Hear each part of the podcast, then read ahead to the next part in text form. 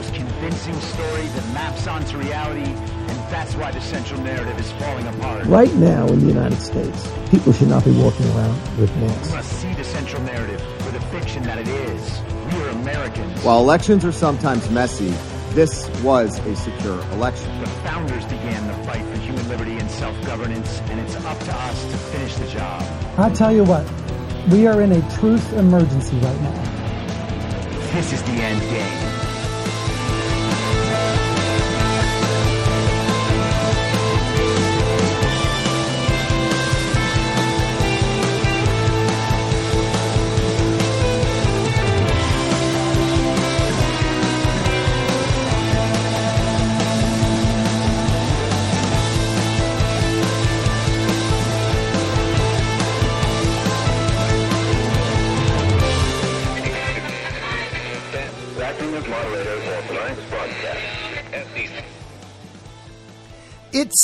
Monday, May 23rd, 2022, the 488th day of dystopia.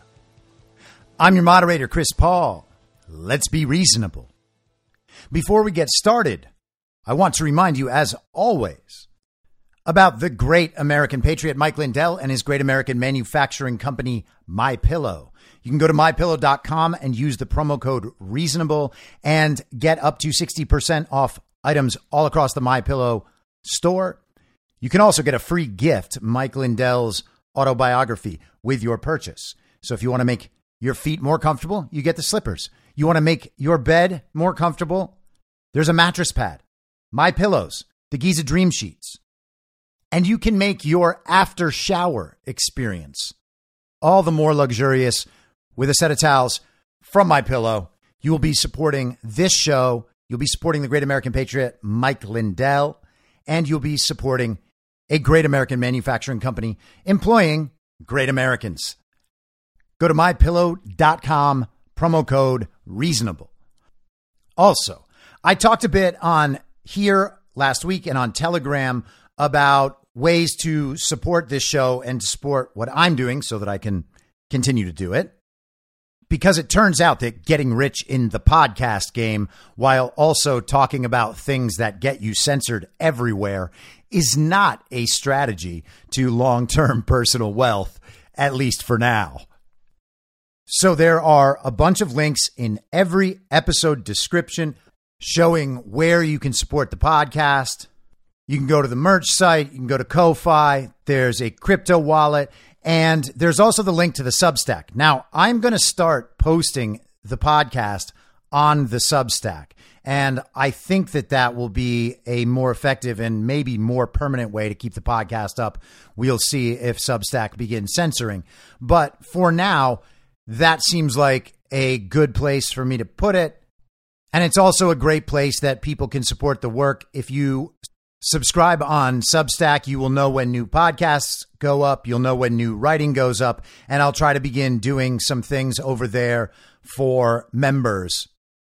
And just a heads up, I'm considering making it so that the podcast will come out first for paid members of Substack and then later for people who are not paying members of the Substack. And if you are a longtime listener and can't afford to subscribe to another thing, I will do what I can to make sure that you can still get the show. Because I really don't want to scale back on any of this, but if I am not able to afford living my life doing just this stuff, well, then I would have to scale back the show. Don't want to do that.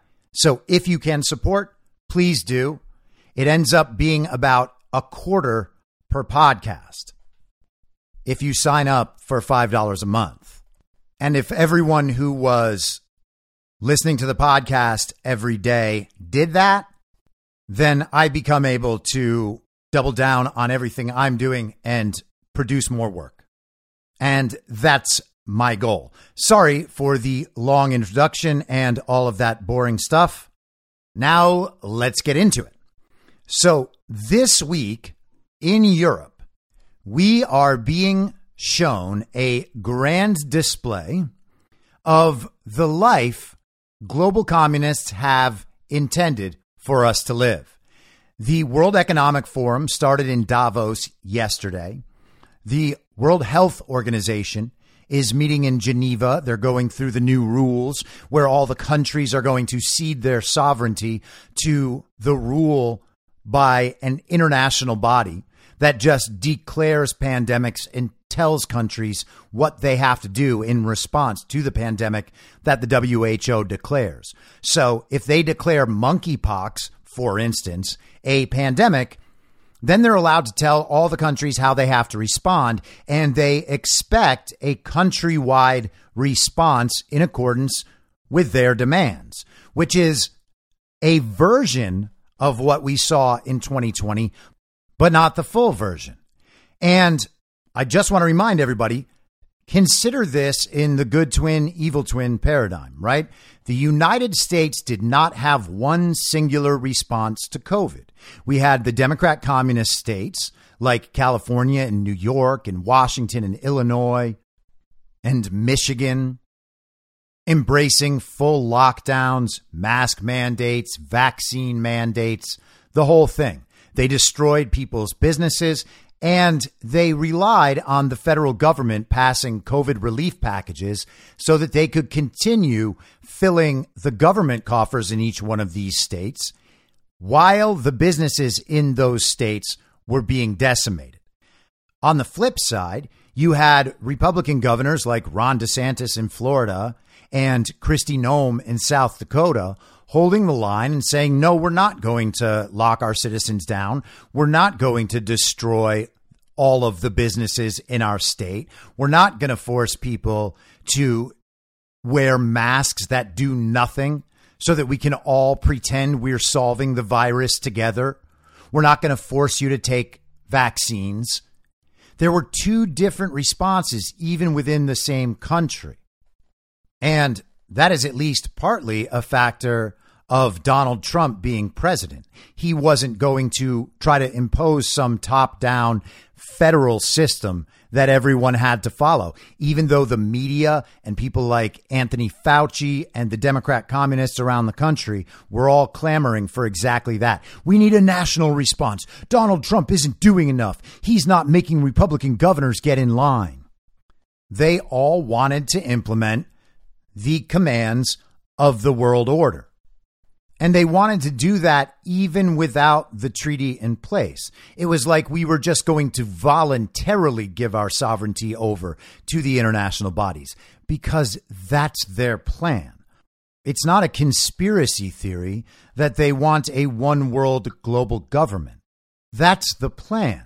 They tell us the plan over and over and over again. And I posted on Truth Social today. I think it's a good reminder for people.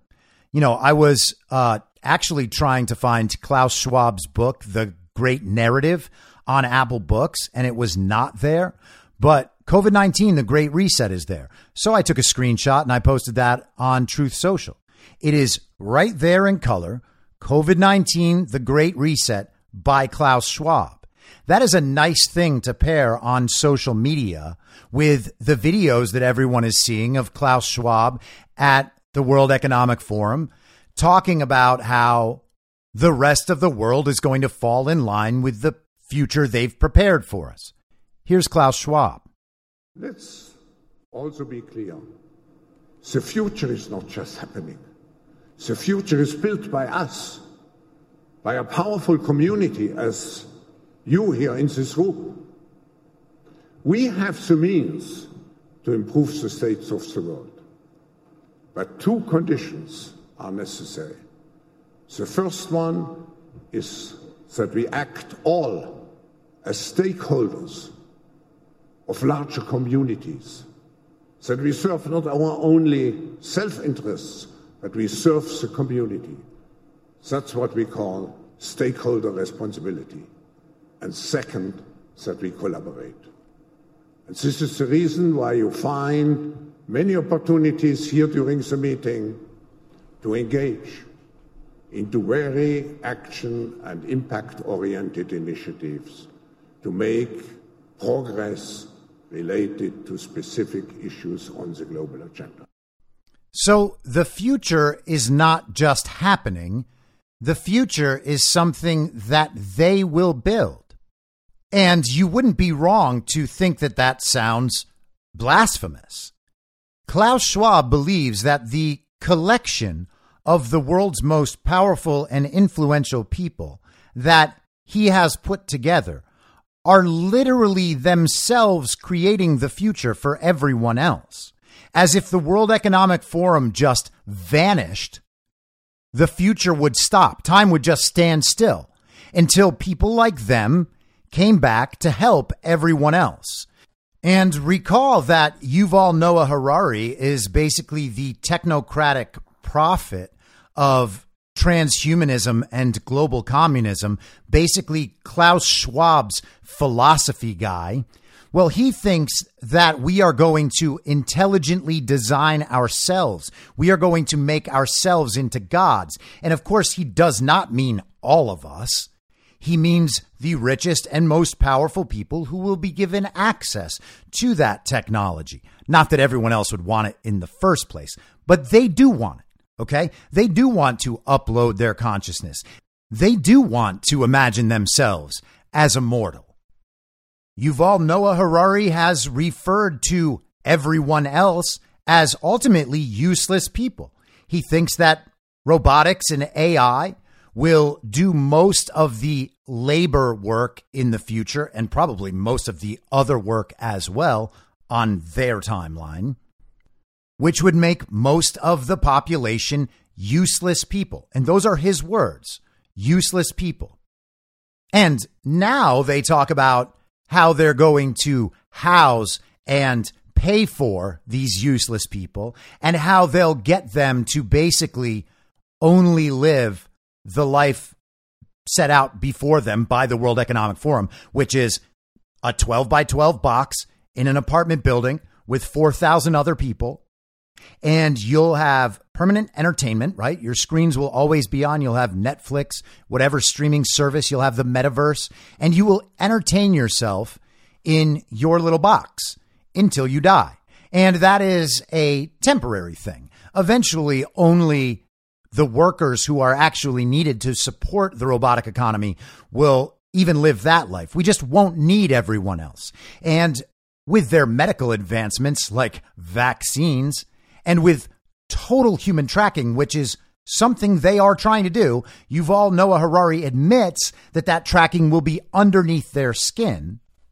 What they're really after is a slow motion culling of humanity across the planet. And I know you think that sounds extreme, but they did a monkeypox tabletop war game exercise released last fall that I shared on Friday, where they plan on this new monkeypox killing 270 million people. And you got to wonder where they got that number. But then you got to think about how one of the side effects of the COVID vaccine is shingles, which looks exactly like monkeypox. And that, of course, is not to mention the incredible heart damage, the myocarditis, the potential for sterilization, the birth defects and spontaneous miscarriages we're seeing, the increases in cancer, and everything else while they are still pushing vaccines. In fact, they are trying to push vaccines for five year olds. So, what else could it be? We should call it what it is it is a culling because they do not think of us as autonomous beings with our own agency, our own purpose, our own values, our own desires. We are just part of a herd. We exist in aggregation, in statistical models. They tear down the sovereignty of nations and then they tear down the sovereignty of the individual. They do not want sovereign nations. They do not want sovereign individuals, which is why they plan on tracking everything. Why they want to introduce social credit scores, why they want to introduce environmental scores, why they want a central bank digital currency, why they want everyone on public transportation and electric vehicles, why they want everyone in and near cities, but in the smallest possible places within those cities. These things are planned and they share their plans with you. And they are sharing these plans with the entire world and streaming it out to the entire world. My friend Josh Lacash made a funny joke on uh, Telegram today. Well, I guess he made it on Twitter, but then he brought it to Telegram. That's Josh of the Wrong Opinion podcast. I think he's actually recording with Alex Jones today, so that'll be amazing. But he made a joke about how these secret meetings are not secret anymore. And that's kind of hilarious because the things they say should only be said in secret. Like the people actually knowing about that stuff is not having the effect they intended, right? They used to only be observed by people exactly like them. No one else was going to take interest in their little global cabal meetings. But now people are watching them like hawks they shout their plans from the mountaintops. But consider this we know that the world is extraordinarily chaotic right now. People are having a really, really hard time. Almost all of us have had our lives affected in really significant ways in the last two years to the point where it triggered an awakening by so many of us to what's really happening in the world. That's how much people have been impacted. And we know what's going on.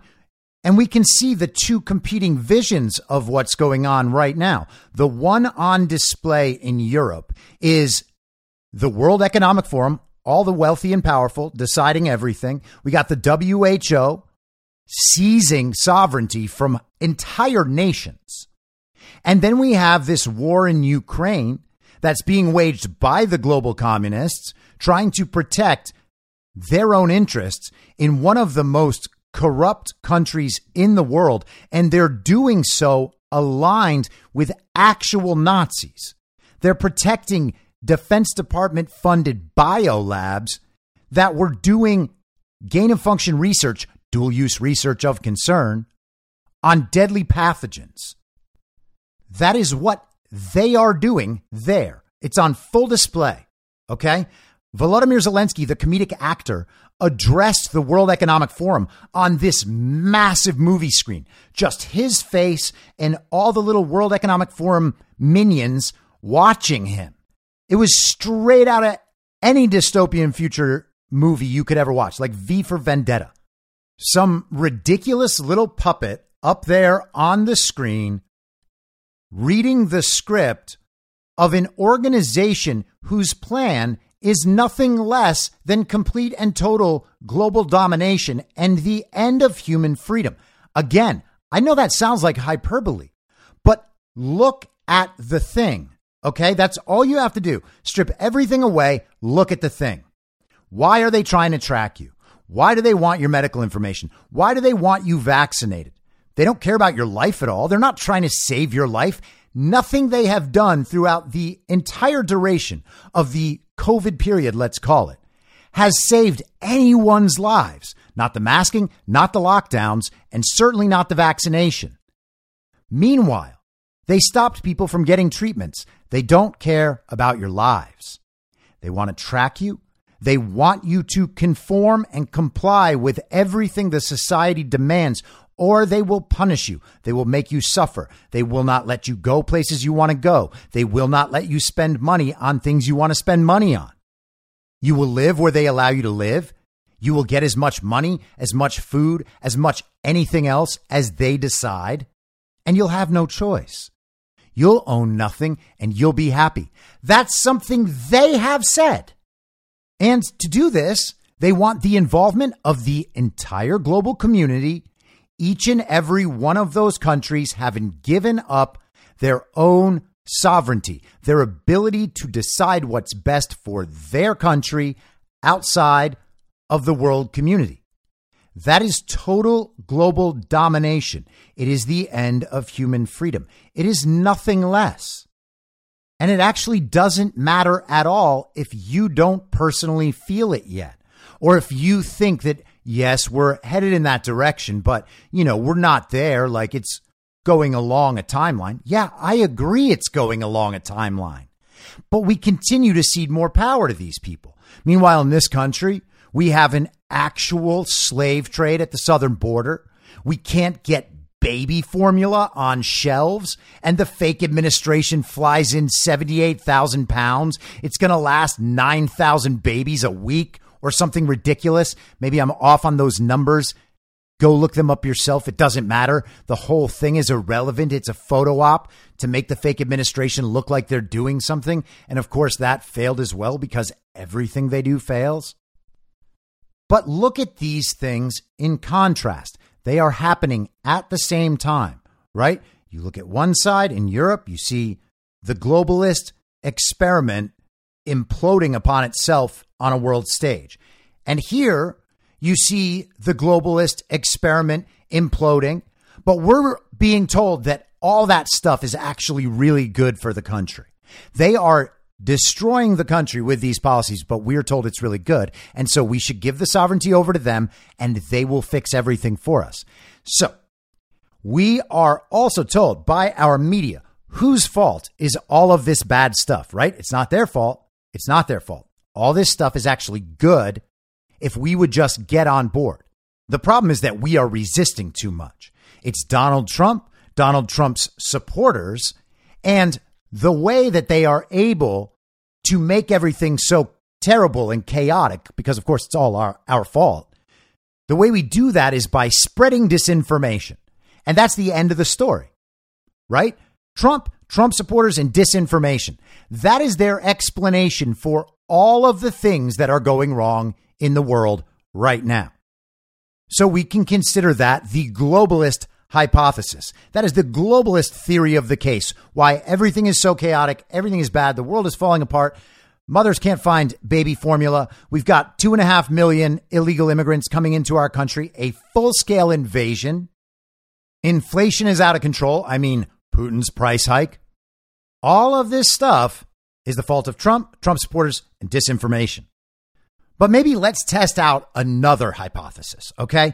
And that hypothesis is that it's not, in fact, our fault, these things that are happening in the world. It is the fault of the people at the World Economic Forum, the people involved in the farcical war in Ukraine, who are simultaneously admitting defeat and feigning ultimate strength, like this was a valid, worthy cause that we supported and we've gotten all these positive results. Well, I mean, that's not true. And the people involved in our global health government. And it turns out that all those groups of people are the same. Okay. They're all involved in all of this. And most of them are directly connected to the World Economic Forum. Go down their list of partners, then read their code of conduct Everyone must fall in line with the agenda and they must not speak out against the agenda. And then they get all the benefits, all the money, all the power. Klaus Schwab mentioned it's very important that they collaborate. They must work together. But the thing is, they're doing it for the betterment of everyone else. They're doing it with the community in mind. The community. And of course, because they're benefiting the community on such a broad scale, it's profitable. They're doing so much good in the world that it's okay they're getting really well paid for it. It's kind of funny.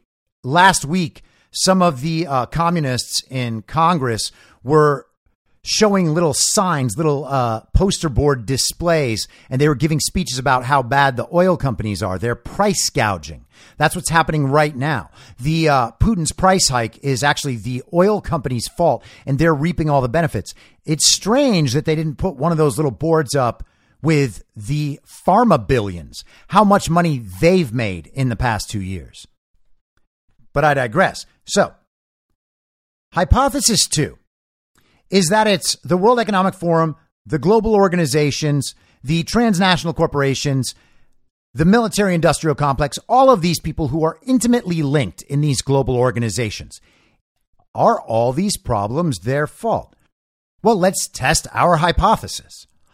Are these problems direct results of the very agenda that they are announcing constantly to the world? Yes. in every single case, you can find the support within their agenda for all of the exact policies that are causing these problems, each and every single one. On the other side, we are told it's Trump, Trump supporters, and disinformation. So those are our two hypotheses. Which one explains all the problems? Is it Trump, Trump supporters, and disinformation with some cloudy, hazy connection to the decision making power and the implementation power to have caused all these problems? Well, how does that happen? Someone explain to me how Trump or Trumpism or disinformation or individual citizens could have caused problems on this scale. I would love that explanation. On the other hand, just look at the exact agenda they describe. You will see each and every element of that playing out in the world and contributing directly to these problems. In fact, they're also funding all of the organizations that are implementing this agenda, and you can track that too. So, is that a conspiracy theory? Well, it is a conspiracy, and you can form all the theories about it you like, but the responsibility exists in the same place it always does. The conspiracy is right in front of you. And because we've been convinced that conspiracies so broad are impossible, right? It's impossible to organize them, and then it's impossible for them to keep it a secret. Well, you can see the organization, you can track the entirety of the organization. It's just really complicated and really big. And the truth is that they don't keep it a secret. And that's what everybody has to recognize, okay?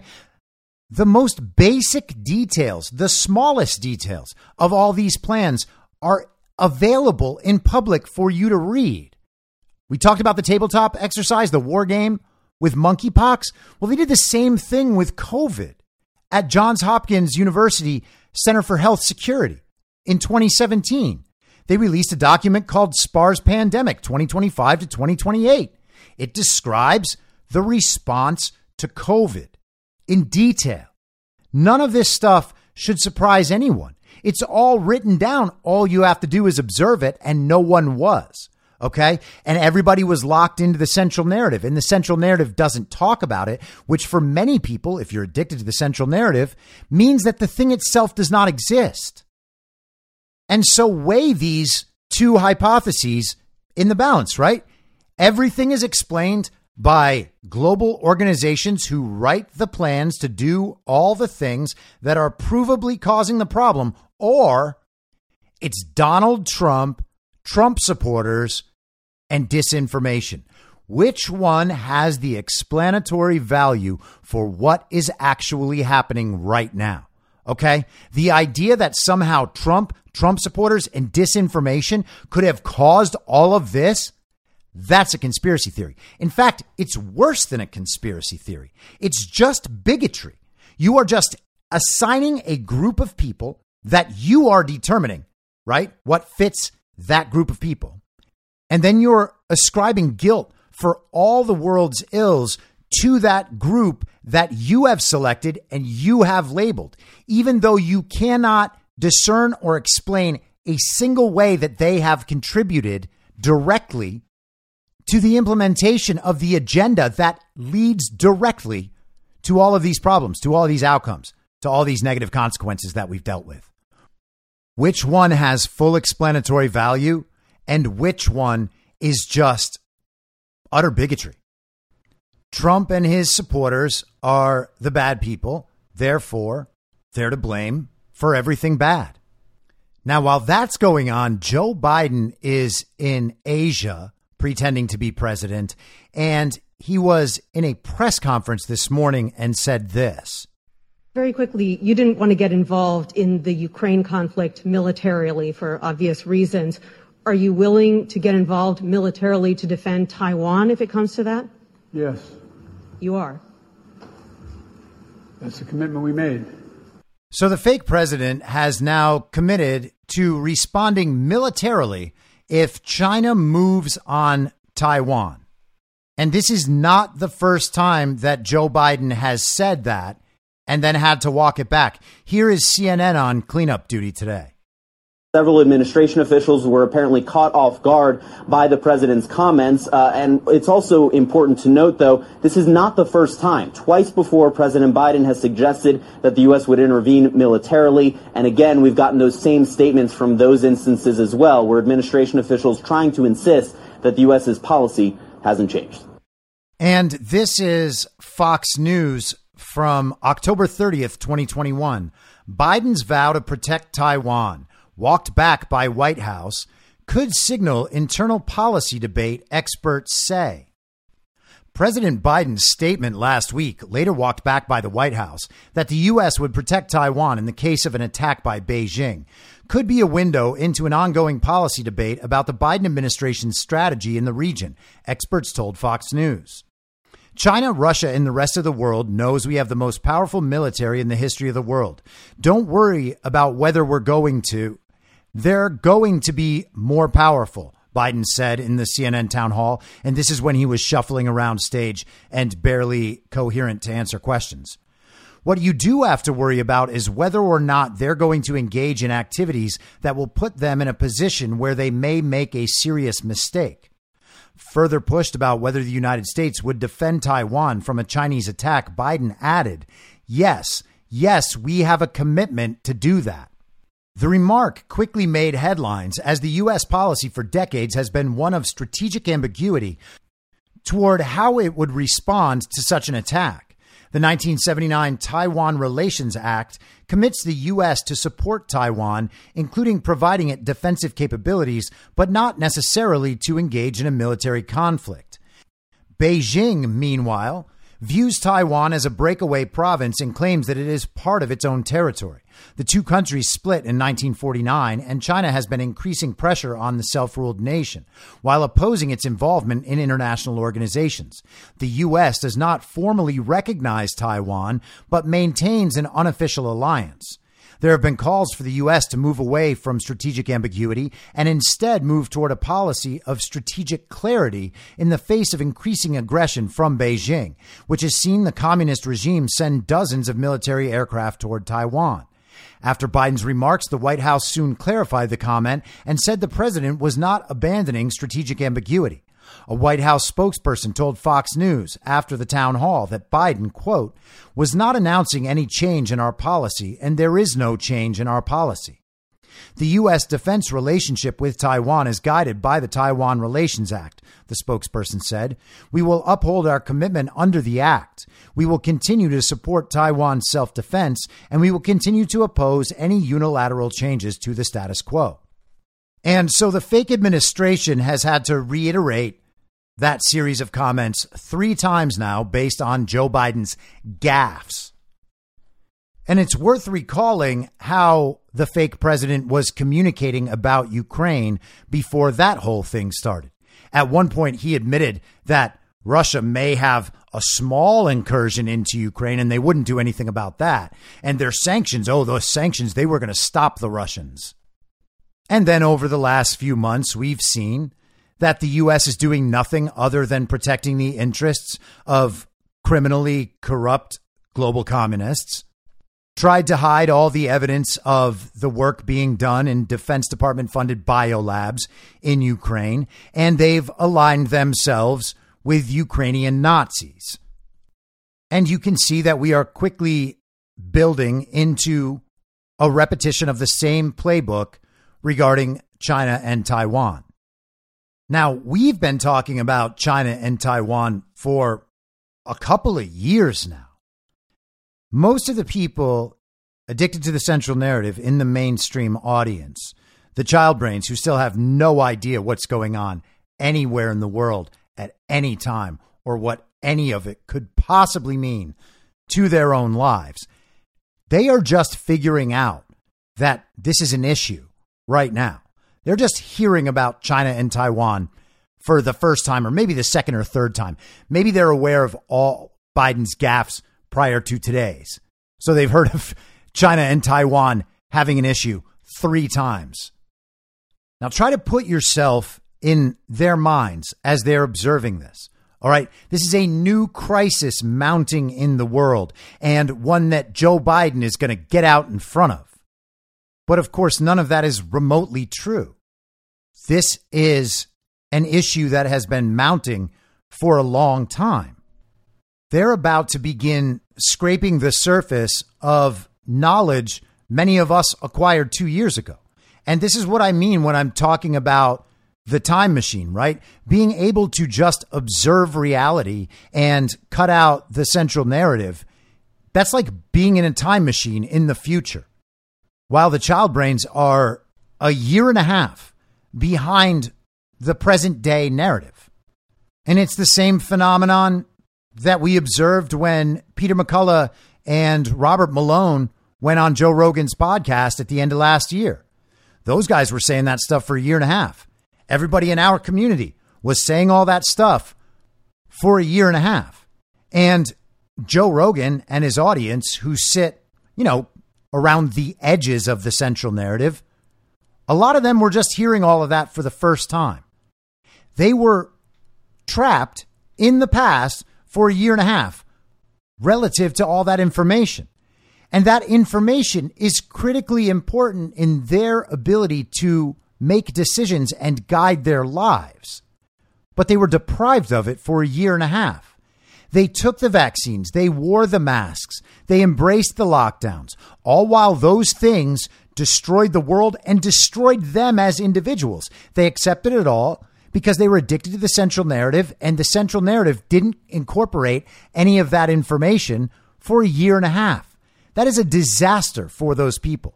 I would love to pull them back into the present. And that is what all of us are trying to do as we do our own small part to push forward the Great Awakening. We are trying to bring those people into the proper timeline. But we're about to get fact checked by people who just started reading about Taiwan today. They'll be clueless about the history of the past year and a half or any history before that, obviously. And then rather than embracing the pieces of the narrative inside the larger narrative, they're going to see each one of those pieces as distinct and separate and then try to disprove or pull into doubt each and every one of those pieces so that the broad narrative will never actually make sense or be accepted by anyone on their side. They'll hear this story about Joe Biden's gaffe and they'll be like, oh, yeah, well, Joe Biden makes gaffes. And I thought you said you didn't like China, so you should be happy that we're going to go attack them over Taiwan. You know, things that stupid people say. And they'll have very trendy arguments on Twitter about the minutia of these separate and supposedly unrelated events rather than focusing on the fact that, hey, Look what the global communists are doing now, and look how the fake president is reacting to it. Look what the fake president is telling all of us about what he plans to involve this country in. And of course, they still will not get it, but you should. And you should understand that Joe Biden's comments today are part of a much larger thing. It's not new. We didn't just discover it. And check out this sneak attack segue. We are now being told by the Fox News types and the Newsmax types that the Clinton campaign's role in the Russia collusion hoax is just finally being proven. Robbie Mook, her campaign manager, testified in the Michael Sussmann trial last week that Hillary Clinton was aware of the false nature of the Russian Alfa Bank claims, the claim that the Trump organization and Alfa Bank had an internet back channel through which Russia and Trump were colluding to steal the 2016 election. That was made up the entire time. That was generated by the Clinton campaign.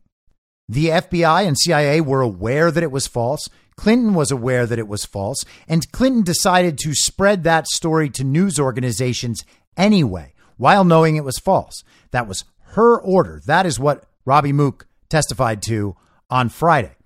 So the response by the right of center mainstream media, still entirely part of the central narrative, is to take this very tough stance against Democrat Communist Party corruption, against the corruption of the Clintons. All these media figures are coming out to be the brave warriors we've always needed. Oh, save us, Sean Hannity. Save us, Grant Stinchfield. And here he goes, saving us. After following this Durham trial of Hillary Clinton's campaign lawyer, Michael Sussmann, here's what's clear to me. The next trial needs to be of Hillary Clinton. She needs to be prosecuted. The bombshell testimony this week from her campaign aide that she approved pushing this bogus Russian collusion story, that fake Steele dossier to reporters. Her approval of that means it did go all the way to the top, just as I had warned for so many years. So many of us have been warning this. So now, Hillary Clinton needs to be put on trial. James Comey, the former FBI director, needs to be put on trial. How about John Brennan as well? the director of the CIA at the time, needs to be put on trial. These are the mopes responsible for an attempted coup in the United States. That's the trial that I want to see happen. John Durham, go after them with a vengeance. Oh, you dragon slayer, you Grant Stinchfield. Now, listen, Grant Stinchfield might be an awfully nice guy. I don't know. But where has he been for the last almost 19 months about the theft of the 2020 election. Where is he following election fraud? What has Newsmax been doing this whole time? What has Fox News been doing this whole time?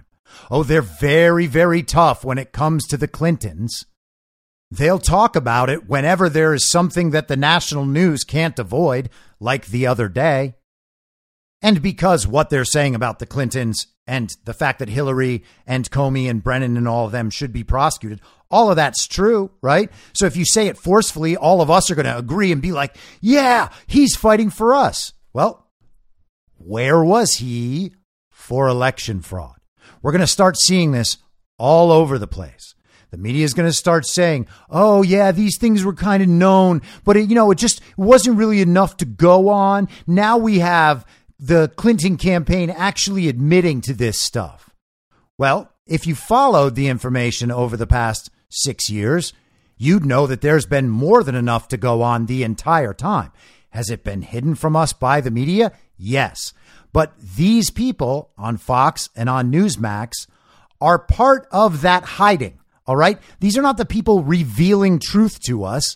These are the people framing the truth for us once they have to engage with it at all. And they're doing so on behalf of the maintenance of the central narrative. Now, I'm not calling Grant Stinchfield a commie or a traitor or anything, although failing to use your platform to cover election fraud is one of the best first signs that maybe that's true. But what we are about to see is a big part of the right of center conservative media sphere become very vocal MAGA supporters on a whole range of issues. And eventually, they are going to pretend that they were on board the entire time regarding the 2020 election. Oh, their hands were tied. Oh, they just didn't have quite enough proof. I listened to Megyn Kelly's podcast with Dinesh D'Souza, and they were talking about 2000 Mules, of course.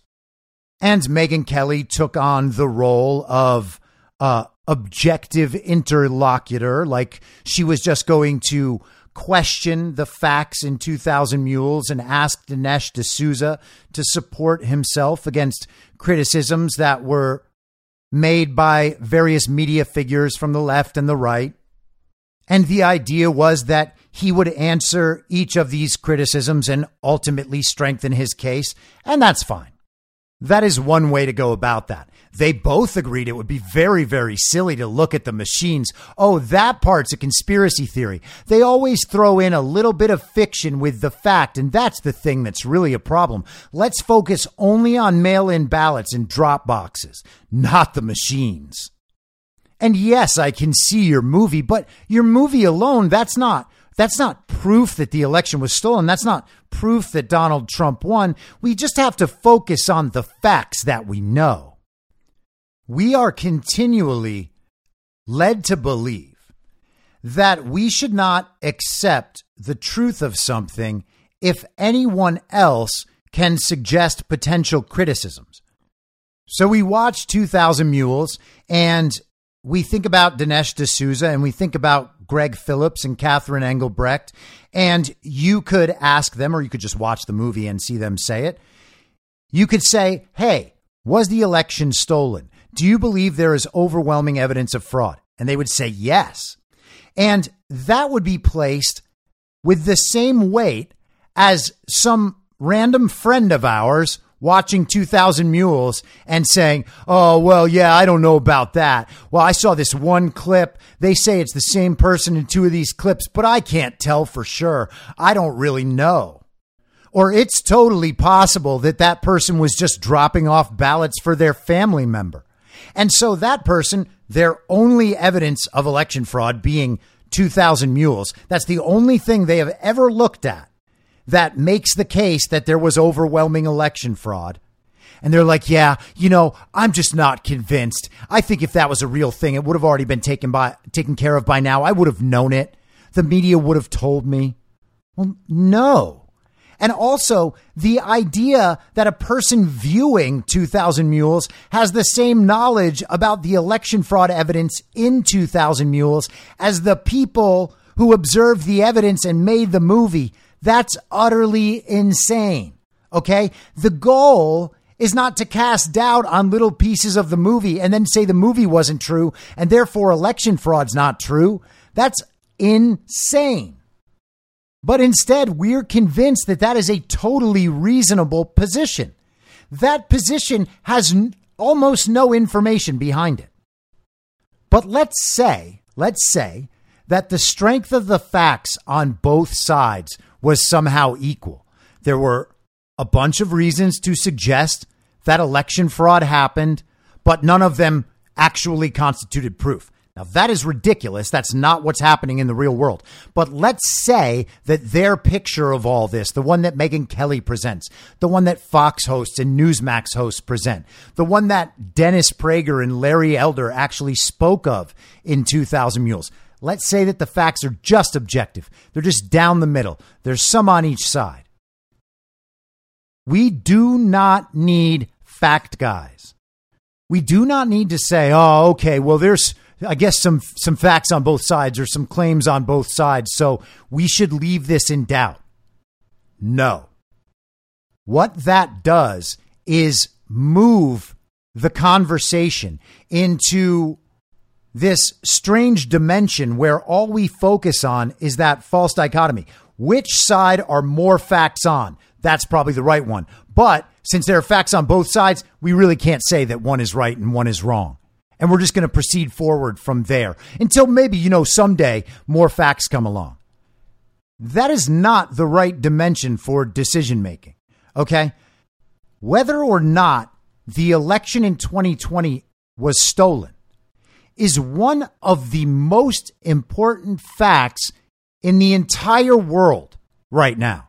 And it should be treated that way, not as something that is potentially in doubt. So we're better off ignoring it until somebody comes along and starts arresting people or winning court cases or CNN finally tells us, yeah, the election was stolen. That mode of thinking forces us to make critical decisions on absolutely preposterous metrics. Okay? Here's the thing about 2000 Mules. If you know anything about election fraud, if you have followed it for the last year and a half plus, you will know that everything in that movie supports the truth of the situation. It's not an accident that ballot mules were showing up at the offices of Democrat NGOs and then heading out to a series of drop boxes where they filmed themselves putting multiple ballots into these drop boxes. The video evidence in 2000 Mules is not the cumulative video evidence. Oh, she's just wearing gloves because it's cold outside. Oh, really? Well, then why did she take those plastic gloves that I'm sure were warming her hands and throw them away immediately after she dropped the, the ballots into the drop box? You know, you can pick around the edges of every little bit of minutia in everything and try to cast doubt on it. And if you do that enough times, you can say you're casting doubt on the whole thing. But none of the claims out there, none of the critiques of 2000 Mules have done anything to dispute the underlying claims that there are organizations running ballot trafficking operations. The mules exist. They were tracked. The technology can do what they say it can do. And they were watching it the entire time. That is the truth. Putting little elements of that into doubt for mainstream audiences does not dispute whether or not 2000 Mules hammers that case home. And of course, it does. The facts are the facts. At some point, everybody should actually take account for how critical the issue at hand is and stop pretending that it is a responsible position to try to remain objective. That is not a responsible position. And it's not a moral position. And it's not a justifiable position. All it is is a rationalization for doing only what the corporation allows you to do. And that's the position all of these media figures are in. So do not let them fool you now that they are somehow gung ho on your side. Oh, they all hate Hillary. So cute. You could probably even get Mitt Romney to say that. You know, six years later, now that it's completely out there in public, maybe Mitt will come down on the right side. And just like the election fraud thing, people like Megyn Kelly and Sean Hannity and Grant Stinchfield mostly ignored the fact that a soft coup was launched against the United States six years ago. And they just said, oh, well, you know, I guess it's it's kind of just on the back burner for now. And then you've got the people like the Mike Cernoviches of the world, all of the very edgy people in the center, the people still on Twitter making the very intellectual argument about how Trump wasn't wrong about all of these things. But you know he's still he's still weak and he's just not the right guy. He's not that smart. He's too divisive. They say all those things and recognize the fact that there was a slow moving coup happening during his first election, throughout his presidency, and then during his second election. They don't believe election fraud is proven. They think that Trump was ineffectual. He couldn't get the job done. He didn't do the right things when it counted. He walked away. He allowed the election to be stolen. No, dummies, that's not what happened. If you know that Trump was being subverted the entire time by a coup that was being waged by the Democrat communists, the entire Democrat communist power structure, the Obama side and the Clinton side, it was being waged by all of the rhinos undermining him, including people that were able to infiltrate his actual administration, whether he planned to expose those people or he just made bad decisions. I'm open to both. It was being waged by the media and by big tech and by Hollywood and by the universities and by our foreign adversaries and by the intel communities. All of them were attacking Donald Trump full time for the last now seven years, actually, since Trump came down the escalator. And in the face of all those attacks, which Donald Trump was actually calling out the entire time, and people were attacking him for calling them out. In the face of all of that, Donald Trump created an unbelievable economy, slowed immigration down, kept us out of foreign wars, and thwarted the globalist plans and agenda left and right. And somehow he's not strong enough. He's not smart enough. He's not able to properly plan things. He just gave up. That makes absolutely no sense. So why have all of them been repeating these slogans for so long? Well, it's because they wagered on what the outcome would be. They found themselves a nice, comfortable position that would get a little bit of intellectual respect from both sides, and then they could just keep themselves in the comfortable middle. Ooh, I I criticize both sides. That's because I'm extra smart. I'm just like above the fray, criticizing both sides, and I'm always right because I stake out a position that makes both sides a little mad. And because they're always a little mad, but also kind of support the things I'm saying, well, they'll give me the benefit of the doubt every time I'm wrong. And then, since they all believe they are leading their audience, well, then their audience isn't going to find out any earlier than they do. So, how are they ever going to punish them? It's not brand new news that Hillary Clinton approved of the dissemination of the false narrative about Russian collusion. That's not new news. It's not new news that there's obvious and overwhelming proof of election fraud. These people just simply ignored it. And they did that for personal benefit. And you might think that sounds like an insult, but the only other alternative is they're too dumb to have figured it out. But in either case, what in the world are you doing informing your perspective on the basis of what these people tell you. And let's stick on the subject of 2000 Mules and specifically Gregg Phillips. On Friday, he was responding to a post on Truth Social and he wrote, First two dominoes have fallen in AZ, in Arizona. Raids on NGOs, homes to confiscate computers, etc., from the boss. Much more to come. And someone replied, This better be real. And Phillips replied to that post and said, It is 100% real. Two early arrests pled and rolled over on the bosses. Game is on.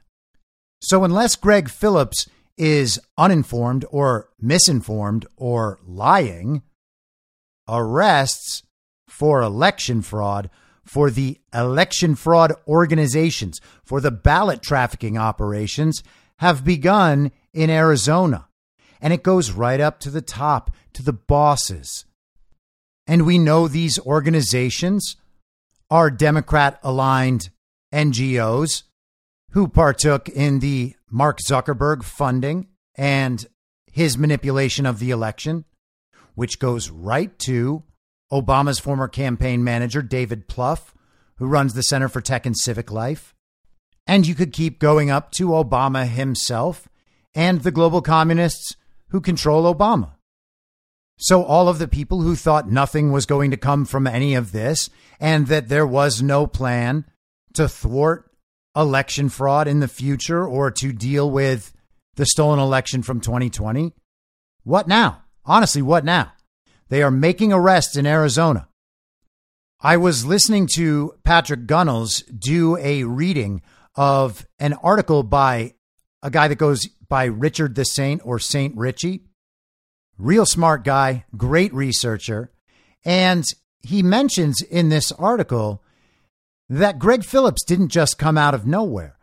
Gregg Phillips was actually the guy whose information and claims about election fraud in the 2016 election caught Trump's attention and led to Trump tweeting about millions of illegal votes in the 2016 election.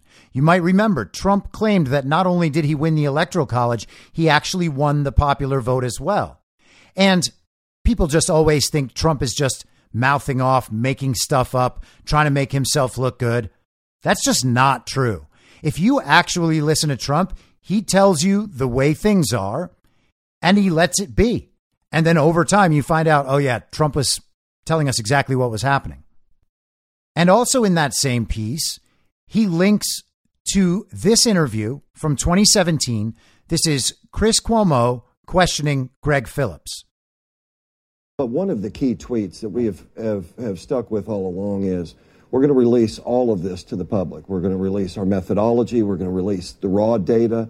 We're going to release our conclusions. We're going to release everything to the public. When? Um, as soon as we get done with the checks. But why would I believe your conclusion if you won't show me your method and means and analysis? Whether you believe it or not doesn't mean that it's not true. Whether you have the information or not doesn't mean that I don't have the information. Right, but if truth you can't is pro- truth, but if you irrespective, can't produ- right? right, right. Uh, Ronald Reagan, trust but verify.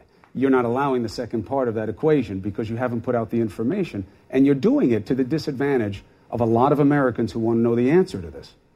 There's three million people's um, uh, own veracity on whether or not they're citizens in the balance here. We're not going to make a mistake. But that's we're going to do you. this. We're doing it. But you already accused them. Look, I'm not a politician. I'm just a guy. No, we're vol- we're I know, vol- but you know we're that's, volunteers, that's but man. that's that's an excuse. That's a convenience. You put it out there, got picked up by all these righty sites, made its way to the president. He's now putting it forth as truth. You got to show what you know. we will But when? when the time's right. What does that mean when the time is right? The time is right right now. That's why we're here. You, I didn't just bump into you in the hallway. You came here to talk about this. Look at it this way: the technology exists for the federal government right now, Mm-hmm. today, to match this data out and give us the answer. Right? I don't know. Homeland, Ho- the Department of Homeland Security has the information. They can match it against the voter file, and they can give us this answer. I don't know that. So why won't they? I don't know that anything you're saying is true. Maybe- I don't know that they know who every non-citizen is who voted illegally in the United States. They will as soon as they make the match. And as soon as Attorney General Sessions orders that be done, and Well, hold on. So are you saying you're waiting for somebody else to do something so they'll know the answer? Because I'm not waiting on the government. I'm just saying to it's, me. I'm saying it's easier for them. For us, it's tedious. But what I'm saying is, look, either you know or you don't. What I'm hearing from you is you think you'll be able to show it. No, what you're hearing is that that I know. You just don't believe that I know. Well, why would I believe it if you don't show how you know it? Come on, I mean, this is a, this is a very silly circle that we're going in Sure. here right now. You say you can prove it. I say, okay, Sure. I trust you. You can prove it. Show me. You We will. say, I will, but you're not. You- will. Can you give me an estimated date? We we believe that that it, it will probably take another few months to get this done. And yet, even though you need a few more months to get it done, you think you know the answer right now. We're volunteers. We know we have the answer. Even though you can't prove it, you think you know. The number's actually bigger. Well, whatever. You can say the number is whatever it is. You have to show it. So that's 2017. They had already tracked the 2016 election. You'll remember Donald Trump talked extensively about election fraud in 2018 and then again in 2020. He has stood by his claims and the claims of Gregg Phillips throughout that entire time. And Gregg Phillips is being proven correct by his own work in the 2000 Mules documentary and everything else he's been working on.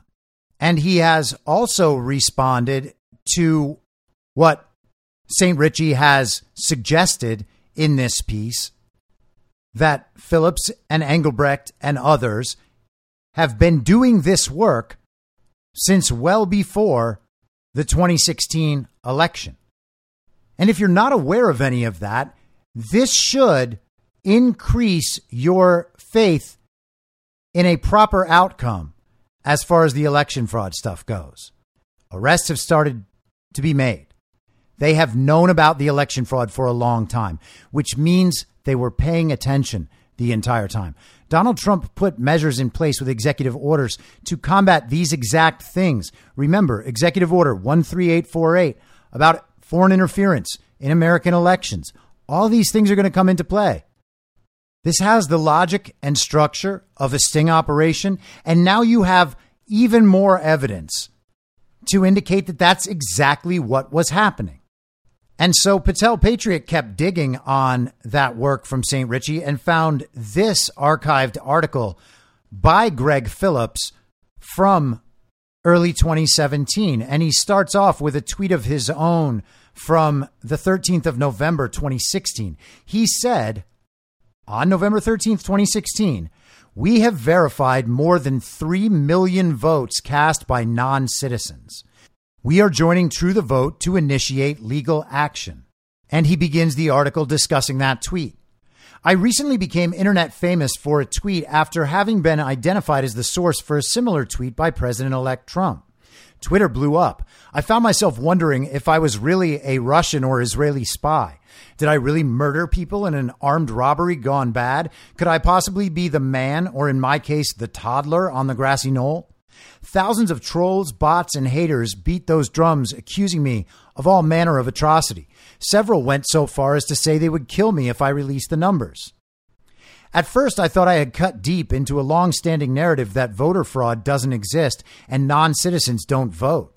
I quickly realized I had cut all the way to the bone of these myths. I believe that what happened with that analysis and that tweet was simply this the narrative that election fraud doesn't exist changed. The new narrative is how big is the problem? In my opinion, and based on my methodology, more than 3 million non citizens voted. I've seen numbers from election experts and academic studies ranging from 800,000 to 6 million. One is too many, but these numbers are shockingly large. The question is now a matter of degree. How big is the problem? Why don't we know? In 2009, a group of volunteer election integrity researchers formed by True the Vote began the tedious process of building a process of gathering and updating voter registration records, augmenting them with voting records and geocoded addresses. The database now contains in excess of 180 million up to date records. In an amazing effort best described as brute force, Thousands of True the Vote citizen volunteers analyzed records that resulted in thousands of duplicate records and registrations of dead people being removed from the rolls. In addition, True the Vote volunteers identified thousands of instances where individuals voted more than once. AutoGov, a technology company I founded, partnered with True the Vote in 2013.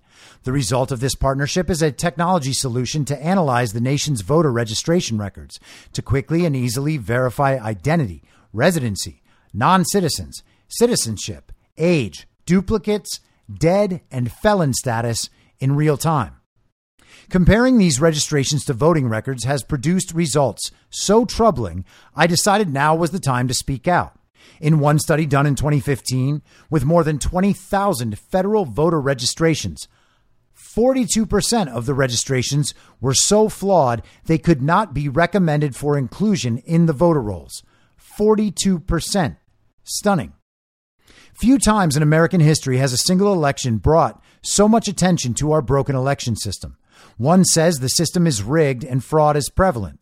The other side challenges the actual counting of votes in multiple states, demanding expensive recounts. Election integrity purists and analysts say non citizens are voting in the millions, while the establishment on both sides dismisses the whole thing. Social media is ablaze with name calling and hate. We find ourselves in a place where taking a stand results in accusations and death threats. Without question, the time has come to find a trusted solution for the future of American elections. Eligible citizens don't vote for two primary reasons they don't like the candidates and they don't trust the election system. If we were concerned with non voting citizens, we would research the reasons people don't vote and seek to remedy those factors. We suspect that voters and non voters alike simply do not trust the election system to produce an accurate tabulation of the votes of eligible voters. There is an incongruence between the concerns that people don't participate and the denials that fraud exists. The American people are not stupid. They know something is wrong and therefore don't trust the election system, staying home by the millions. It's uncommon to consider there are three things that one can do with his or her vote vote for, vote against, or don't vote at all. Millions of legal voters not trusting the system just stay home. In a recent video, True the Vote founder and election integrity expert Catherine Engelbrecht described how fraud has become institutionalized. Flaws in our election systems have eroded the public trust. We are forced to accept a federal court order that allows non citizens to register to vote, yet prevents anyone from verifying citizenship. Some states require IDs to vote. Some states give IDs to anyone, including non citizens. The solution is really very simple our opinion is we must fix the registration process, keep the voter rolls clean, and secure the process of voting. The registration system is broken. There are too many processes performed by disparate entities. Politics and partisanship rule a system that creates a lack of trust. To consider, we don't verify identity, residency, age, citizenship, and felon status is silly in an age when we can buy a car on the internet simply by placing our thumb on the home button to place a secure order. Clean up the rolls. Lock the front door to prevent illegal votes by verifying identity, residency, citizenship, age, and felon status. The technology exists to do this in real time. The process should be further secured by digital assignment of a secure hash to link an ID specifically designed for voting to a specific ballot. The ID could be linked to the Social Security system and secured through biometric verification. And the article goes on, but the point here is Gregg Phillips himself, one of the two main people in True the Vote, has been doing this for a long time and getting these results for a long time. And he's been working with Catherine Engelbrecht for a long time. Both of them know to an expert level what is wrong with the election system. 2000 Mules is a visual and narrative display of what the facts really are. That is what the election system is. It doesn't matter if you can find little quibbles with the movie. The evidence behind that movie is what's important. Those facts exist. They're real. The system is shown. The system is real. The system is criminal. That criminal system is funded by the people who benefit from it. And they are the same people, once you go high enough, that are responsible for all of the other stuff that they are simply waving their hand at. They're just brushing it off their shoulder. This is no big deal because we have fact guys out there who can say, You got this fact wrong. You got that fact wrong. Because I have two facts I have now called into doubt. Your whole theory is now in doubt. And since your whole theory is now in doubt, that means we don't have to look at it anymore. At least not until the television tells us that there's something going on again. We could just forget about it. It's only the election of an American president and everyone else in public office. What difference could that make? Right? Until they prove it beyond any doubt anywhere, or until the television says it's true, well, we just can't believe it. It's a conspiracy theory. Until then, Donald Trump is weak and stupid and crazy and angry and an authoritarian dictator. His supporters are uneducated, racist, homophobes. They're members of a cult of personality. And all they do is influence the world through spreading disinformation. If they would just go away, or you know what? Even better, if we could just all eliminate them, everything would be just fine because they're the source of all the problems and not all those people that are setting up massive systems to create exactly what we're seeing now. You know, those people who are all gathered in Europe right now, telling the entire world that this is exactly what they do. I'll be back tomorrow at the same reasonable time on the same reasonable podcast network. I don't have a network. Masks and lockdowns don't work. They lied to you about a pandemic, and Joe Biden will never be president. In my mind, that's the end game. Thanks for listening. If you'd like to follow what I'm reading and thinking throughout the day, you can do that by downloading the Telegram Messenger app and going to t.me slash I'm your moderator. On social media, you can follow me on Truth Social, Gettr, and Gab at I'm your moderator. I also have channels on Rumble and BitChute. If you'd like to follow the writing, you can find me at imyourmoderator.substack.com. The merch site is cancelcouture.com or go direct shop.spreadshirt.com slash cancel dash couture. If you'd like to support the podcast financially, the best place to do that is Ko-Fi. Go to ko-fi.com slash I'm your moderator. And all of these details will appear in the show notes with each episode. I'll see you soon down on the range.